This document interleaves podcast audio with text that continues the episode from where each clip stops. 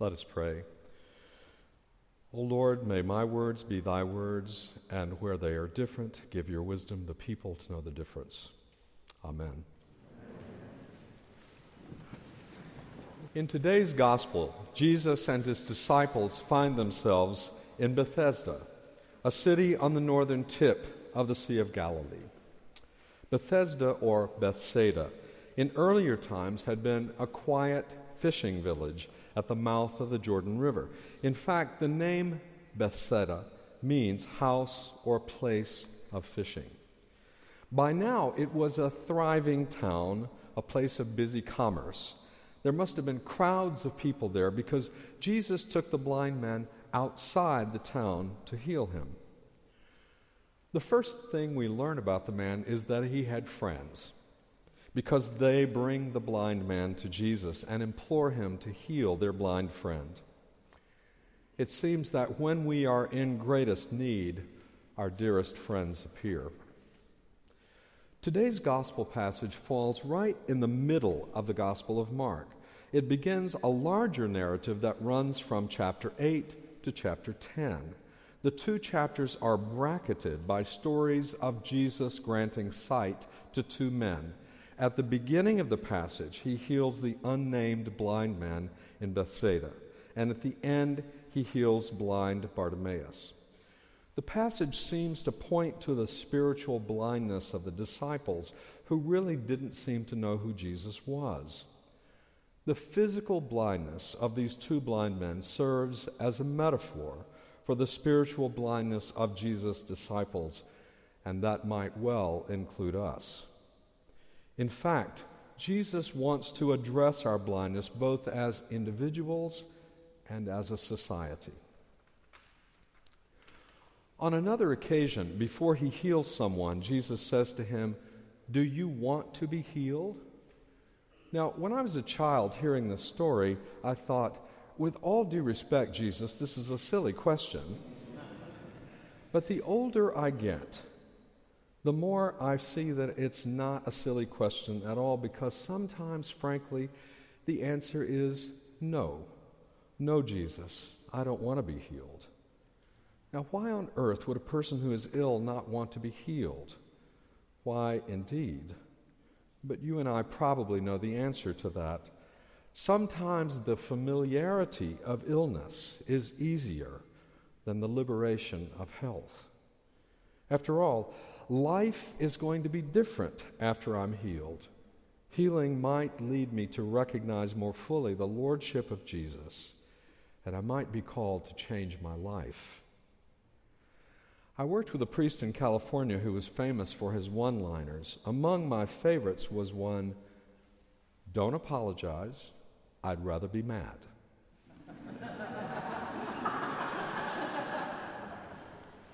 Sometimes we prefer anger to forgiveness, security to risk, comfort to growth, and Jesus is very likely to call us out for that. Have you had a close friend who was blind? If so, you know that there is a great deal to be learned from them. My friend Sheridan developed early-onset macular degeneration in her twenties. She moves around independently with amazing agility through the streets of Washington, keeping a busy schedule of consulting and spiritual direction. She refuses to be limited by her lack of sight. Right now, in fact, she's on a six-month spiritual retreat in Brazil, where she traveled by herself. Now, I suspected that she would have some marvelous insights about this passage, and she did. Here's what she said.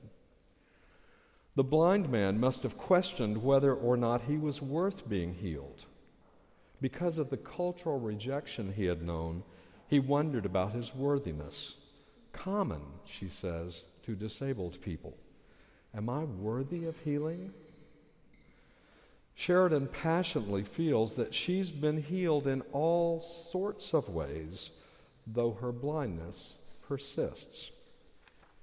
In fact, she has written a book called Losing Sight, Finding Vision, which describes how God has given her spiritual sight that she never had when she could see. She made this remarkable statement to me.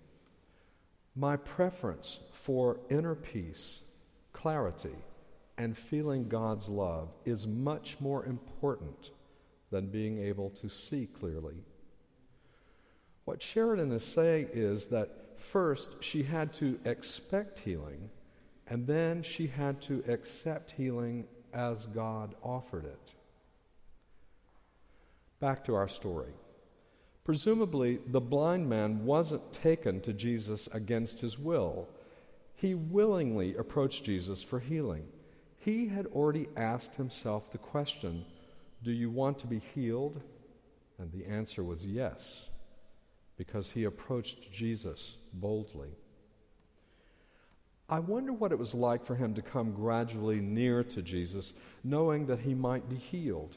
It strikes me that he might have reflected on the possibility that his blindness, afflicting to be sure, but also familiar, perhaps even comfortable, would be gone. How would his life change?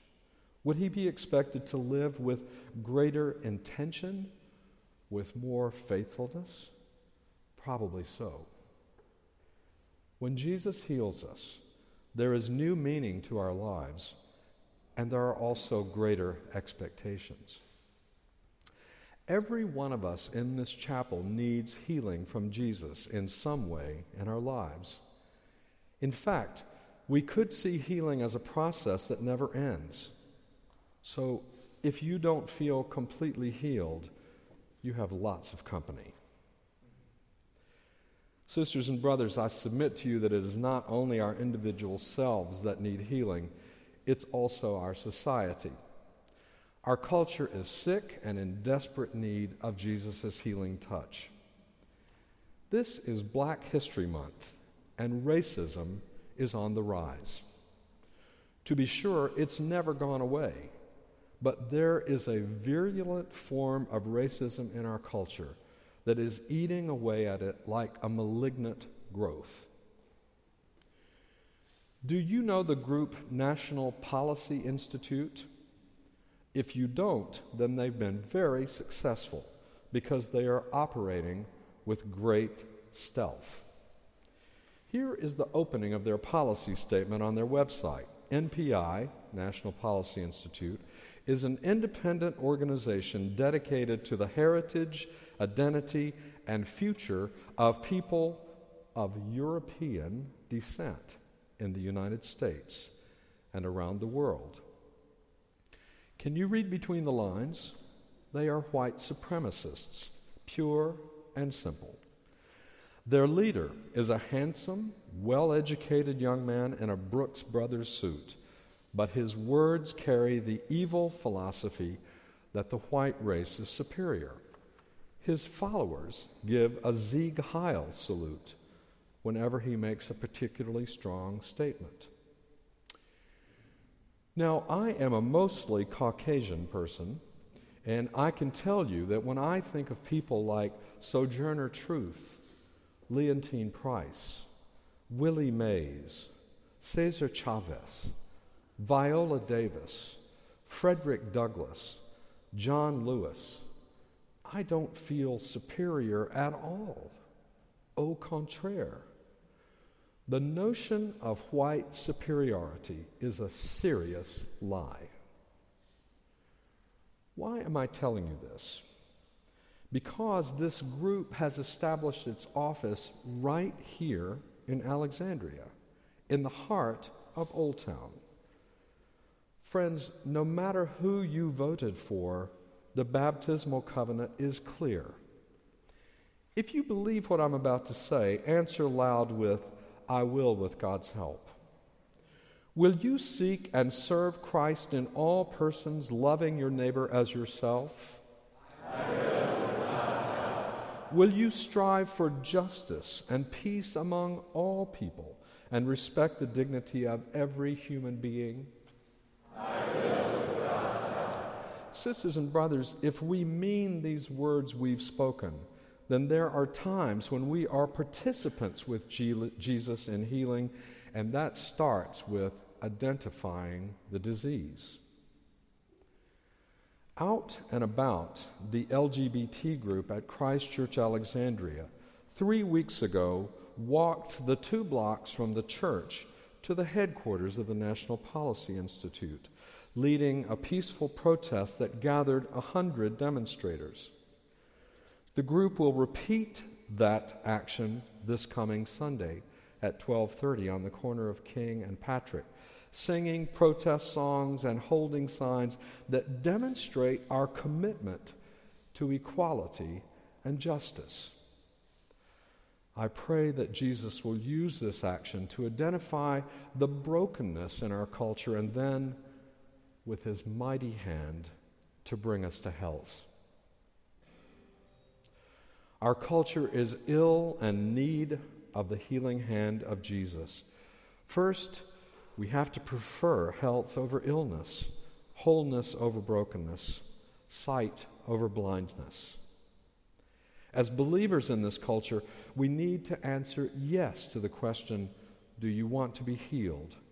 Then we need to trust in Jesus' power to heal.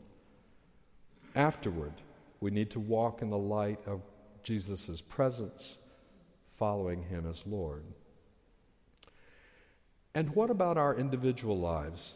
If Jesus were to heal that illness that we have lived with for so long, what would happen next? Would we find new liberty?